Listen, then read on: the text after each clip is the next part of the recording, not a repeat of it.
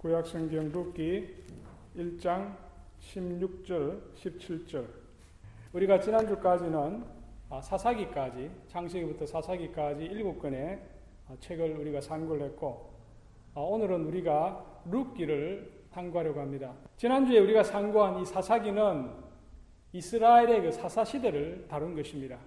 사사시대는 요수아가 가나안 땅을 정복한 이후에서 그리고 이스라엘의 사울 왕이 즉위하기까지 약 한 300년간의 그 기간을 사사 시대라고 합니다. 이 사사 시대에는 이스라엘은 왕이 없었습니다. 그 대신에 사사라고 하는 사람이 왕의 역할을 일부 감당하고 있었습니다. 이 사사 시대에는 사람들이 각자 자기 소견에 옳은 대로 행하다 보니까 사회가 무질서한 그런 시대였습니다.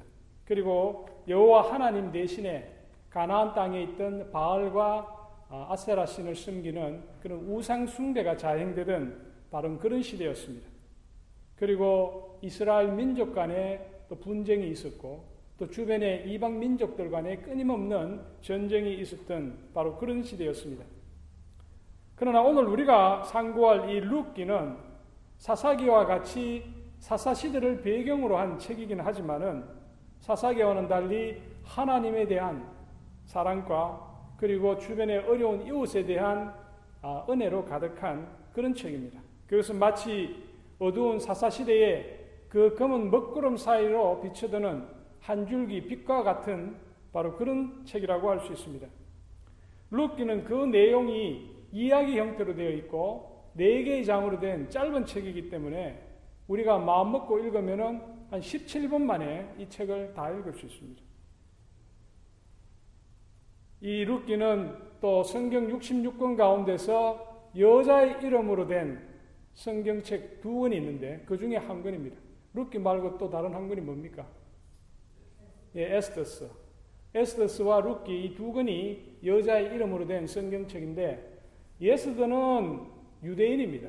이 유대인이 이방 나라에 가서 살면서 페르시아 왕의 왕후가 되는 그런 내용을 다루고 있고 이 룻기는 반대로 모함 여인인 이 룻이 베들레헴으로 와서 보아스라는 사람을 만나서 결혼을 하고 다윗 왕의 조상이 되는 오벳을 낳는 그런 이야기를 다루고 있습니다.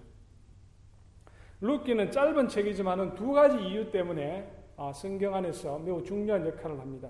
첫 번째는 이 책이 역사적으로 사사시대와 왕정시대를 이어주는 그런 교량의 역할을 합니다.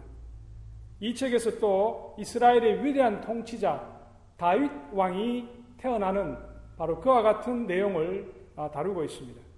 그것은 하나님이 창세기 49장에 보면은 야곱을 통해서 야곱이 그 아들이 12명인데 야곱이 죽기 전에 아, 그 아들 12명 아, 각자에게 약속 예언을 합니다. 그 중에 유대 유다에게 이 야곱이 예언을 하는데 이 유다의 후손들 가운데서 장차 이스라엘을 통치할 왕들이 태어나고 또 그 이후에 바로 예수 그리스도가 이 유다의 가문에서 태어날 것이다 하는 그런 예언을 합니다. 그것이 바로 이 룻기에서 일부 이루어지고 있습니다. 두 번째로 이 책은 아무 보잘것없는 사람이라 하더라도 그가 하나님을 진심으로 사랑하고 또 주변의 이웃들에게 그리스도의 마음, 하나님의 마음으로 그들을 사랑하면은 하나님께서 그 사람을 긍휼히 여겨 주시고 하나님이 그 사람을 사랑해 주셔서 그를 복되게 해 주신다는 바로 그와 같은 진리를 담고 있습니다. 실제로 이 룻기의 주인공인 룻은 이스라엘 백성들이 가장 싫어하던 모함 여인이었지만 그리고 또 그 여자는 아들이 없는 젊어서 과부가 된 여자였고 또 매우 가난한 그런 여자였지만은 그녀가 하나님의 뜻에 따라 순종해서 시어머니 나오미와 함께 베들렘으로 돌아왔을 때에 하나님께서 그 딸에게 감당할 수 없는 그런 많은 축복을 허락해 주셨습니다. 룻기는 네 개의 장으로 되어 있습니다. 우리가 아, 시나 또는 이런 소설을 어느 정도 이렇게 예전에 읽어본 분들은 느끼지만은 문학의 형태에 보면은 기승전결이라는 거 있죠. 기승전결. 시도 보면은 기승전결. 또 소설도 보면 기승전결이라고 되어 있잖아요. 이 루키는 아주 문학적으로 아주 뛰어난 작품입니다. 그래서 네 개의 장으로 되어 있는데 각 장이 기성전결 이렇게 되어 있습니다. 기라는 것이 어떤 스토리의 시작이고 다음에 전이라는 것은 스토리가 전개되고 그 다음에 전이라는 것은 이 클라이막스고 그 다음에 결은 그 클라이막스가 해결되면서 마무리되는 바로 루키는 그와 같은 기성전결에서 아주 세진 문학적으로 뛰어난 그런 책입니다. 룻기 1장은 세 명의 여인에 관한 이야기입니다. 정확하게 이야기하면 세 명의 과부에 관한 이야기입니다. 이 세 명의 과부들이 인생을 살아가면서 맞이하는 중대한 선택의 그 기로에서 어떤 선택을 하느냐에 따라서 그들의 인생이 아, 나중에 어떻게 변화되는지를 아, 다루고 있습니다. 여기 보면 시어머니 나오미가 나옵니다. 시어머니 나오미가 아, 어떤 선택을 했느냐? 시어머니 나오미라는 이 나오미의 이름은 무슨 뜻입니까? 나오미. 나오미라는 이름은 기쁨, 즐거움, 영어로 하면 pleasure, 기쁨이라는 뜻이에요. 그리고 이 나오미의 남편의 이름은 엘리멜렉이라고 하는데요. 엘리멜렉이라는 그 이름 뜻은 뭐냐면은 나의 하나님은 왕이시다. 아주 이름이 좋죠. 엘리멜렉 하면은 나의 하나님은 왕이시다. 예, 이 기쁨이라는 이름을 가진 아내와 나의 하나님은 왕이시다. 이 이름을 가진 이 두 부부가 베들렘의 원래 고향이었는데 베들렘에 가뭄이 들어가지고 그 고향을 떠나서 모압 지방으로 이주를 합니다. 근데 모압 지방으로 이주를 하고 얼마 되지 않아서 그 남편 엘리멜렉이 목숨을 잃습니다. 그 다음에 이 엘리멜렉과 나오미의 집에는 두 아들이 있었는데 이 나오미가 남편이 죽자 그 두 아들을 서둘러서 모압 지방에 사는 이방 여자와 결혼을 시킵니다. 그런데 설상가상이라는 말이 있는데 남편이 죽고 얼마 되지 않아서 그 두 아들도 세상을 떠나게 됩니다. 그래서 이 나오미에게는 졸지간에 자기 두 명의 자부가 모두 과부가 되고 본인이 과부가 되고 이 세 명의 과부가 그 당시 시대는 여자들이 할 일이 별로 없습니다. 아주 극심한 가난 속에서 어려움을 겪는 그런 입장에 놓입니다. 나오미는 고향을 떠날 때 남편과 두 아들을 가진 부러울 것이 없는 그런 사람이었는데 10년 동안에 자기의 남편과 두 아들을 모두 잃는 그런 불행을 당합니다. 두 번의 잘못된 인생의 선택의 결과가 그녀를 아주 비참한 지경에 이르게 말았습니다. 나중에 나오미는 그 선택에서 머무르지 아니하고 자기의 그 과거의 잘못된 선택을 뒤집는 아주 올바른 선택을 하게 됩니다. 그것은 무엇인가 하니 자기가 떠난 그 베들렘 여호와 하나님을 섬기는 그 베들렘으로 다시 돌아가는 중요한 선택을 하게 됩니다. 그래서 이 나오미는 인생의 아주 어려운 시기에 여호와 하나님께 돌아오는 중요한 의사결정, 중요한 선택을 해서 결국은 그 말년이 다시 행복해지는 그런 내용이 우리 룻기에 나옵니다. 나오미에게는 이 아들이 둘이 있었는데요. 아, 말론과 기론이라는 두 아들이 있었는데 이 기론의 아내 이름이 오르바라고 합니다. 오르바라는 이름을 가진 모함 여인이었는데 이 여자도 아주 중요한 인생의 선택 앞에 놓이게 되었습니다. 그것은 다름이 아니고 나오미가 이 살던 모압 지방을 떠나서 자기의 고향 베들렘으로 돌아가려고 할 때 오르바와 룻은 그 시어머니를 쫓아서 자기의 고향 모압을 떠나서 베들렘으로 가기로 마음을 먹었습니다. 그런데 길을 가던 도중에 나오미가 가만히 생각해 보니까 이 두 자부가 자기를 따라서 베들렘으로 돌아갔을 때에 그들이 앞으로 당할 여러 가지 어려움을 생각하니까 차마 그들을 데리고 베들렘으로 돌아갈 수가 없었습니다. 그래서 그 두 자부를 불러다가 너희들은 이제 나를 버리고 너희 어머니가 사는 친정 모압으로 다시 돌아가라. 그래서 그곳에서 새로운 남편을 만나서 재가를 해가 그래서 너희들의 인생에 평안을 얻으라고 그렇게 시어머니가 간곡히 아, 그 며느리들에게 당부를 합니다. 그렇지만은 이 두 며느리들은 그 시어머니를 너무 사랑했기 때문에 시어머니의 그 말에도 아, 이두 자부가 끝까지 아, 나오미와 함께 베들렘으로 돌아가겠다고 이야기를 합니다. 그래서 다시 시어머니가 이 두 자부에게 이렇게 이야기를 합니다. 내 뱃속에는 이제 너희들의 남편이 될 아이가 없고 어, 또 내가 이제 나이가 들어가지고 시집을 갈 수도 없고 시집을 가서 또 아이를 낳을 수도 없다. 또 만일 내가 아이를 나중에 시집 가서 가진다 하더라도 그 아이가 장성해서 너희들의 남편이 되려면 시간이 너무 걸리니까 너희들은 나를 따르지 말고 다시 너희 고향으로 돌아가라. 이렇게 이야기를 합니다. 그래서 오르바는 바로 그때 이제 자기가 현실적인 선택을 합니다. 내가 시어머니를 사랑하지만은 시어머니를 쫓아서 베들렘에 갔을 때는 너무 힘들기 때문에 시어머니의 말대로 이제 내가 고향으로 돌아가야 되겠다. 그래서 시어머니에게 인사를 하고 그녀는 다시 고향으로 돌아갑니다.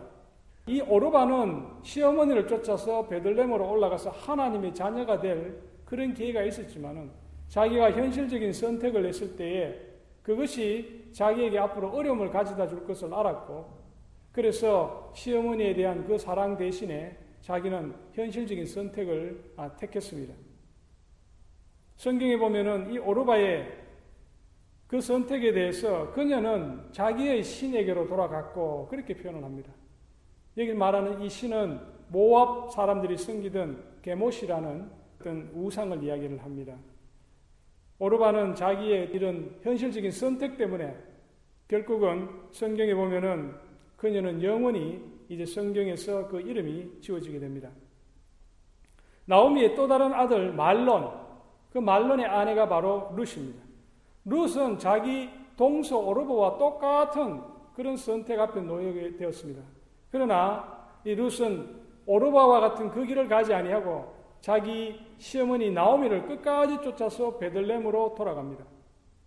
오늘 우리가 읽은 이 룻기 1장 어, 나오는 이 말씀이 바로 이 룻이 나오미에게 자기는 결코 시어머니를 떠나지 않겠다고 약속하는 바로 그 아름다운 아, 사랑의 고백입니다.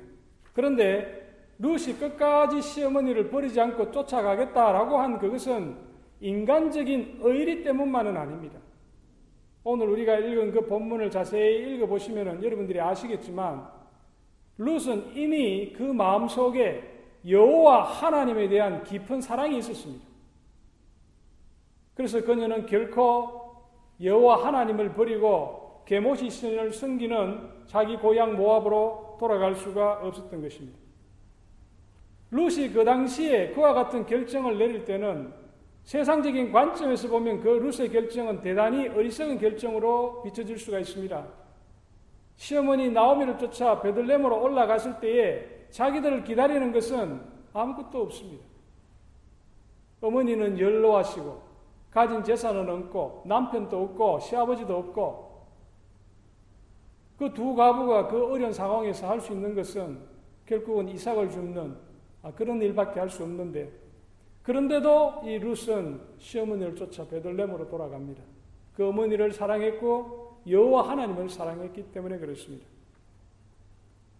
그런데 미련스럽게 보이는 이 룻의 결정이 결국에는 여호와 하나님의 특별하심, 그 보호하심을 쫓았어. 룻은 하나님이 예비하신 보아스를 만나고 하나님으로부터 엄청난 영적인 또 물질적인 축복을 받습니다. 사랑하는 성도 여러분, 우리의 인생에 있어서 우리는 여러 가지 중요한 선택을 할 시기를 자주 맞이합니다. 그럴 때 우리는 세상적인 기준을 쫓아서 우리가 선택을 할 것인가? 아니면은 여호와 하나님의 말씀을 쫓아서 선택을 할 것인가? 중요한 아, 우리가 갈등의 기로에 설 때가 있습니다. 그럴 때 여러분 지금 당장의 나에게 유리하다고 지금 당장의 나에게 그것이 보기에 좋다고 현실적인 그런 기준을 선택하지 마십시오.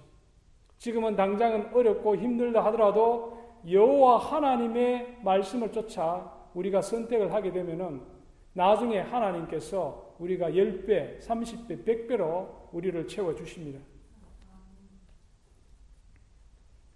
룻기 2장은 룻과 보아스라는 이 두 사람의 만남을 다루고 있습니다. 하나님은 룻과 나오미가 베들렘으로 돌아오자 그들을 위해서 보아스라는 사람을 예배해 놓으셨습니다. 이 보아스라는 사람의 이름, 이 보아스는 힘을 뜻합니다. 힘, might, 영어로 하면 might, 힘, 힘을 뜻합니다. 그는 이 베들레헴 인근에서 유력자다. 유력이라는 이 말, 기보하엘이라는 이 아, 히브리 말은 부유하고 사회적인 영향력이 있다라는 그런 뜻입니다. 우리로 하면 요즘 이 사회 유지, 샬롯의 유지쯤 되는 그런 사람이었습니다. 그런데 그는 단순히 부유하고 사회적인 영향력이 있는 사람일 뿐만 아니라 그는 여호와 하나님을 경외하고 그리고 주변의 어려운 이웃들에게 사랑을 베풀 줄 아는 그런 경건한 하나님의 사람이었습니다. 룻은 하나님의 보이지 않는 손길의 인도를 받아서 보아스의 농장에서 이삭을 죽게 됩니다. 그리고 그곳에서 보아스를 만나게 됩니다. 보아스는 처음 보는 그녀가 바로 나오미와 함께 모압 지방에서 올라온 룻이라는 그 사실을 알고서는 그 룻에게 여러 가지 물질적인 도움을 주고 또 그녀를 정신적으로 또 영적으로 여러 가지 도움을 줍니다. 오늘 이 성경 2장 12절에 보면은 보아스가 루스에게 이렇게 이야기를 합니다. 여호와께서 내 행한 일을 보응하시기를 원하며 이스라엘의 하나님 여호와께서 그 날개 아래 보호를 받으러 온 내게 온전한 상 주시기를 원하노라. 이 보아스라는 사람은 처음 만난 루스에게 이와 같은 아름다운 친절을 베풀어 줍니다.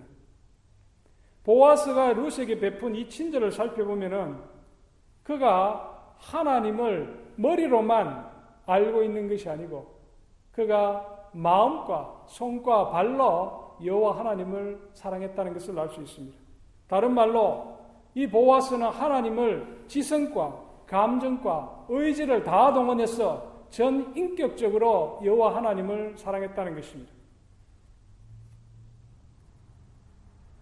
우리 예수님께서 율법 가운데 가장 큰 계명이 바로 하나님을 우리가 마음과 뜻과 힘과 정성을 다하여 사랑하는 것이다라고 말씀하셨는데 바로 그것이 오늘 보아스가 그의 이 지성과 감정과 의지 모든 것을 다 동원해서 여호와 하나님을 사랑하는 바로 그것을 두고 하신 말씀입니다. 오늘날 많은 그리스도인들은 하나님을 사랑한다고 하지만은 머리로만 사랑하는 사람, 또 가슴으로만 사랑하는 사람, 또 어떤 사람은 손과 발로만 여호와 하나님을 사랑하는 사람이 있습니다. 그런데 하나님께서는 우리가 이 머리로서 또 가슴으로서 손과 발로서 어, 하나님을 사랑하기를 원하십니다. 우리가 성경 말씀을 깊이 사모하고 우리가 하나님의 말씀을 듣고 은혜를 받는 이것은 우리가 머리로서 우리가 하나님을 이해하고 사랑하는 것입니다. 또 우리가 기도하고 하나님 앞에 찬양하고 우리가 여호와 하나님을 진심으로 우리 마음으로 믿어지기를 갈망하는 그것은 바로 우리가 가슴으로 여호와 하나님을 사랑하는 것입니다.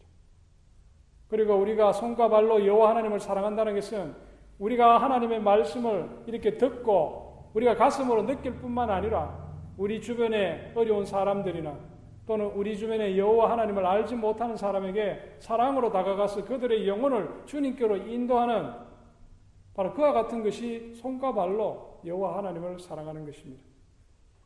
저는 캐롤라이나 한인교회에 나오시는 모든 성도님들이 이와 같이 균형된 신앙생활을 할 수 있기를 기원합니다. 보아스가 룩과 나오미에게 베푼 이 친절을 그리고 또 룻이 자기 시어머니 나오미에게 보여준 바로 그 친절은 히브리 말로 헤세드라고 부릅니다. 헤세드. 오늘 2장 20절에 보면 그것을 은혜라고 표현을 합니다. 한국말로 은혜라고 그렇게 표현을 합니다. 히브리 말로 이 헤세드라는 것은요, 성경 속에서 대단히 중요한 의미를 지니고 있습니다. 신약 성경에 보면 예수님께서 산상수훈에서 팔복을 이야기를 하시는데 그 팔복 가운데 긍휼히 여기는 자는 복이 있나니 저희가 긍휼히 여김을 받을 것이요. 그 바로 긍휼이 됩니다. 그래서 우리가 주님께서 우리를 사랑하시는 것은 바로 우리의 어떤 행위를 보고 우리를 사랑하시는 것이 아니고 하나님의 일방적인 무조건적인 사랑 그것이 바로 긍휼입니다. 우리가 하나님으로부터 그와 같은 긍휼을 입었기 때문에 우리가 다른 사람을 사랑할 때 있어서도 무조건적으로 사랑하는 것, 바로 그것이 됩니다. 우리 이 기독교가 다른 불교나 다른 종교하고 다른 것은 바로 이 헤세드의 종교입니다. 다른 사람이 나에게 어떤 해준 것에 대한 그거의 보상으로 그들을 사랑하는 것이 아니고 우리가 여호와 하나님을 사랑할 때도 하나님이 우리에게 베풀어 주신 것 그것 때문에 그분을 사랑하는 것이 아니고 무조건적으로 우리가 하나님으로부터 그와 같은 사랑을 받았기 때문에 그 사랑을 나누어 주려고 하는 바로 그것이 헤세드 그것이 바로 우리 기독교가 다른 종교하고 다른 것입니다. 그래서 우리 기독교는 하나님 앞에 구원을 얻기 위해서 무슨 고행을 해야 된다. 뭐 우리 한국 TV 보면은 뭡니까 그 이 오체를 투지해가지고 그 일보 가서 또 엎드려서 기도하고 또 일보 가서 해가지고 가는 그걸 뭐라 그러죠? 그럼 예? 삼보 삼보 일배입니까? 어, 세 발짝 가서 일배하고 그건 참 어떻게 보면은 그 정성은 갸륵하지만요 하나님이 그렇게 삼보 일배한다고 들어주실 그 하나님이 아니십니다, 여러분. 하나님이 들어주시겠다고 마음 먹으면 그냥 주시는 거예요.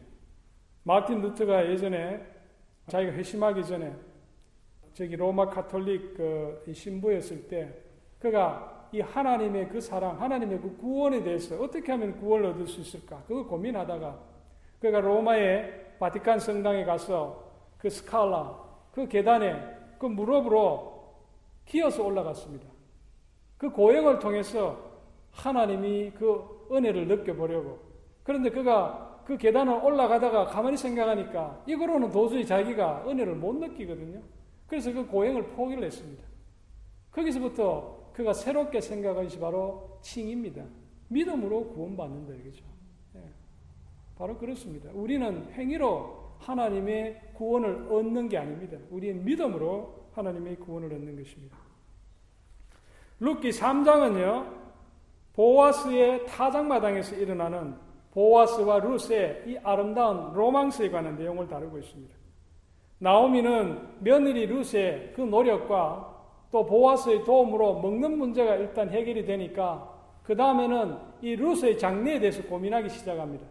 특별히 자기 며느리 룻이 이삭을 주우러 간 그 농장이 바로 자기 죽은 남편 엘리멜렉의 친족 보아스가 보아스의 농장이라는 것을 알고 또 그 보아스가 자기 며느리 룻에게 친절을 베풀어 줬다는 그 사실을 알고서는 이 시어머니 나오미의 생각이 더 깊어졌습니다. 나오미는 룻이 보아스와 결혼할 수 있다면은 룻이 진정한 안식을 얻을 수 있다고 생각했습니다. 이 나오미는 룻을 진심으로 사랑했습니다. 그래서 이 자기 며느리가 좋은 남편을 얻어서 안정된 가정을 이루는 것을 대단히 원했습니다. 그런데 특별히 이 보아스라는 사람이 자기 죽은 남편 엘리멜럭에 가까운 친족이라는 사실은 이 나오미에게 있어서 특별한 그런 뜻이 있습니다. 그것은 무엇인가니 이 유대 사회에서는 죽은 남자가 이 자식을 남기지 않고 죽게 되면은 그 사람의 가까운 친척이 그 여자를 자기 아내로 삼고 돌보아주고 또 거기서 아들이 나면은 죽은 사람의 이름을 잇도록 하는 고엘이라는 제도가 있습니다. 우리라면 다른 말 우리말로 번역하면 구원자, 영어로 redeemer. 우리가 하나 예수님을 구원자라고 그러는데 그 구원자가 바로 이 고엘이라는 말입니다. 그래서 이 나오미는 이 룻이 보아스와 결혼해 주기를 원하는 그런 마음이 있었습니다. 이 룻은 시어머니의 말대로 타작마당에서 보아스가 잠든 동안에 그 보아스의 곁에 가서 그 이불을 덜치고 그 발치에 눕습니다. 보아스가 밤중에 몸을 뒤척이다가 보니까 무엇인가 발끝에 걸리는 것이 있습니다. 그래서 깜짝 놀라서 일어나 보니 거기 웬 여자 하나가 누워 있습니다. 그래서 누구냐고 물어보니까 이 룻이 나는 당신의 시녀 루시온이 당신의 옷자락으로 시녀를 덮었었어. 당신은 우리 기업을 물을 자가 대민이다라고 대답했습니다. 여기서 루시 당신의 옷자락으로 시녀를 덮었어서 이 말은 무슨 어떤 성적인 관계를 가지, 가지자 이런 말이 아니고 이 당시에 유대 사회에서 결혼을 청원하는 그런 말입니다. 루스는 보아스에게 자신의 남편이 되어 자신과 나오미를 보호해 달라. 지금 그렇게 청원을 하고 있는 것입니다. 룻은 진정한 안식을 얻기 위해 보아스의 날개 아래 보호받기를 간청했습니다. 그리고 보아스는 어려운 처지에 있는 젊은 여자가 한밤중에 자기 이불 밑으로 들어와서 누워 있는데도 이 보아스는 전혀 마음에 끓이낌 없이 또 마음에 불순한 생각 없이 그녀의 처지를 불쌍히 여기고 그녀를 도와주려는 그런 아름다운 마음을 가졌습니다.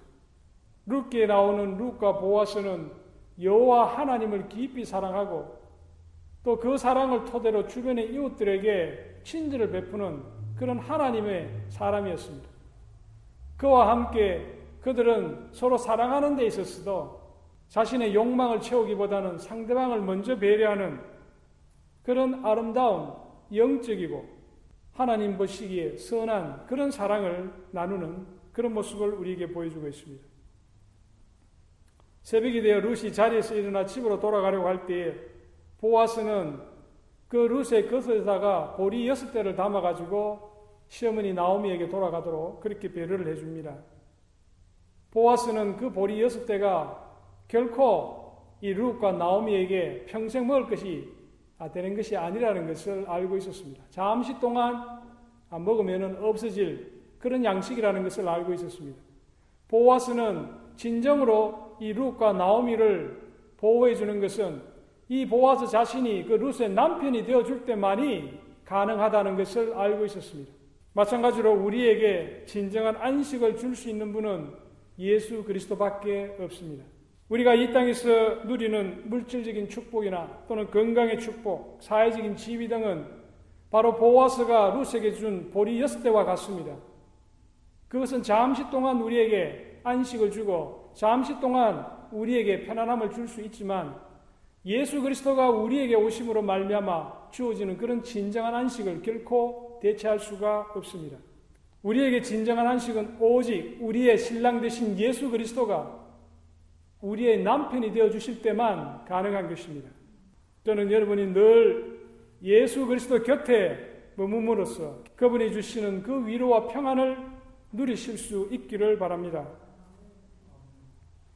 룻기 4장은 보아스와 룻 간의 결혼이라고 하는 해피 엔딩으로 끝납니다.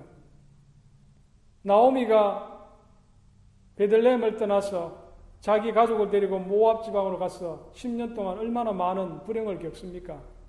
이 룻의 시작은 불행에서 시작이 돼서 보아스와 루스의 결혼이라는 해피 엔딩으로 끝납니다. 룻은 10년 동안 이 말론과 살다 살았지만은 그 가정에 자식이 없었습니다. 그런데 이 룻이 보아스와 결혼해서 1년 만에 아들을 낳습니다. 하나님께서 그 태의 문을 열어주신 거예요. 보아스는 룻과 나오미의 기업 물을 자 고엘이었습니다. 그런데 이 보아스와 룻이 결혼에 이르기 위해서는 마지막으로 넘어가야 할 산이 있었습니다. 그것은 보아스보다도 더 가까운 친족이 베들레헴에 살고 있었기 때문입니다. 만일 그가 기업 물을 자의 책임을 감당하겠다고 한다면은 룻은 보아스와 결혼할 수가 없는 것입니다. 보아스는 이 문제를 해결하기 위해 성문에 올라가서 그 성의 장로들을 불러 모아놓고 자기보다도 더 가까운 친족이 지나가기를 기다렸습니다.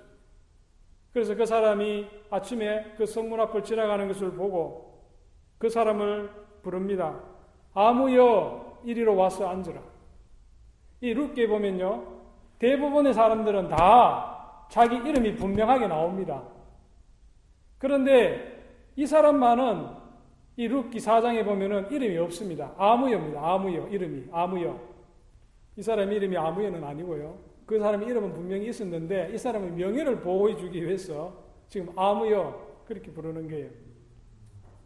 보아스와 여기 나오는 이 아무여는 모두 나오미와 룻의 기업 물을 자 고엘의 자격이 있는 사람입니다. 구약 성경에 보면요. 이 고엘이 되려면 세 가지 요건을 갖춰야 됩니다. 첫 번째는 죽은 사람의 가까운 친족이어야 됩니다. 두 번째는 자기가 고일이 됐을 때 그 여자들을 먹여 살릴 수 있는 경제적인 능력이 있어야 되는 거예요. 그리고 세 번째는 친족이고 능력이 있다 하더라도 내가 의사가 없으면 안 하는 거예요. 자기 의사가 있어야 돼요. 그래서 친족이어야 되고 능력을 갖춰야 되고 내가 고일이 되겠다는 의사가 있어야 됩니다. 그런데 이 아무 여신은 친족이면서 또 능력도 있었지만 고엘이 되겠다는 의사가 없었습니다. 그래서 자기의 고엘로서의 근황과 책임을 포기했습니다. 그래서 성경은 더 이상 그 사람의 이름을 기록하고 있지 않습니다. 그 사람의 이름은 영원히 아무 여시가 되어버린 겁니다. 그러나 보아스는 바로 루스를 사랑했기 때문에 그 고엘로서의 자기의 책임을 다하기로 그렇게 마음을 먹었기 때문에 그는 진정한 루스의 고일이 된 것입니다. 루시 시어머니 나오미를 쫓아 베들렘으로 돌아오는 이 귀중한 믿음의 결단을 하지 않았다면 지금쯤 이 룻도 오르바와 같이 이 세상에 아무도 기억하지 못하는 그런 모함 여인이었을 것입니다. 그런데 그녀가 여호와 하나님에 대한 믿음을 쫓아 나오미와 함께 베들레헴으로 돌아왔을 때에 하나님은 그녀를 위해 보아스를 예배해 놓으셨습니다. 그리고 그와의 사이에 오벳을 낳고 그녀는 예수님의 족보에 오르는 그 축복을 받았습니다. 우리 룻기 4장에 보면요. 마지막에 짧은 족보가 나옵니다. 거기 보시면은 4장 어, 몇 절입니까? 18절. 예, 같이 한번 읽어봅시다. 그 족보. 베레스의 세계는 이러하니라. 베레스는 헤스론을 낳았고, 헤스론은 람을 낳았고, 람은 나미나답을 낳았고, 암미나답은 나손을 낳았고, 나손은 살몬을 낳았고, 살몬은 보아스를 낳았고, 보아스는 오벳을 낳았고, 오벳은 이세를 낳았고, 이세는 다윗을 낳았더라. 이게 룻기의 마지막입니다. 이 룻기의 마지막은 누구로 끝이 납니까? 다윗. 다윗은 누굽니까? 너무나도 잘 아는 예, 사울 왕의 뒤를 이어서 이스라엘의 왕이 되는 다윗 왕입니다. 예수님의 조상 다윗입니다. 이 다윗의 후손이 대대로 이제 이스라엘의 왕이 됩니다. 이 룻기 다음에 나오는 책의 이름이 뭡니까? 사무엘 상입니다. 사무엘 상, 사무엘 하. 바로 이 사무엘 상하가 다윗에 가는 이야기입니다. 그래서 이 룻기는 사사 시대와 이 사무엘 상하, 이 왕정 시대를 이어주는 중요한 역할을 지금 하고 있는 것입니다. 그래서 저는 어, 다음 주에는 바로 이 다윗의 삶을 다루고 있는 사무엘 상을 어, 상고하도록 그렇게 하겠습니다. 잠시 기도하겠습니다. 사랑의 하나님, 어, 저희들이 매주 수요일 저녁은 성경 66권을 한 권씩 상고합니다. 짧은 30분 동안에 하나님의 이 귀한 생명의 말씀을 상고하는 것이 결코 쉬운 일은 아니라는 것을 압니다. 아버지 하나님, 저희들에게 이 성경을 대할 때에 우리가 나무만 보는 것이 아니고 숲을 볼 수 있는 그런 눈을 열어주시기를 원합니다. 우리가 날마다 성경 말씀을 깊이 사모하는 그런 간절한 마음을 주셨어. 우리가 이 말씀을 통하여 위로를 받고, 이 말씀을 통하여 새 힘을 받고, 또 이 말씀을 통하여 우리 주 예수 그리스도를 더 깊이 아는 그런 지혜를 저희들에게 허락하여 주시옵소서.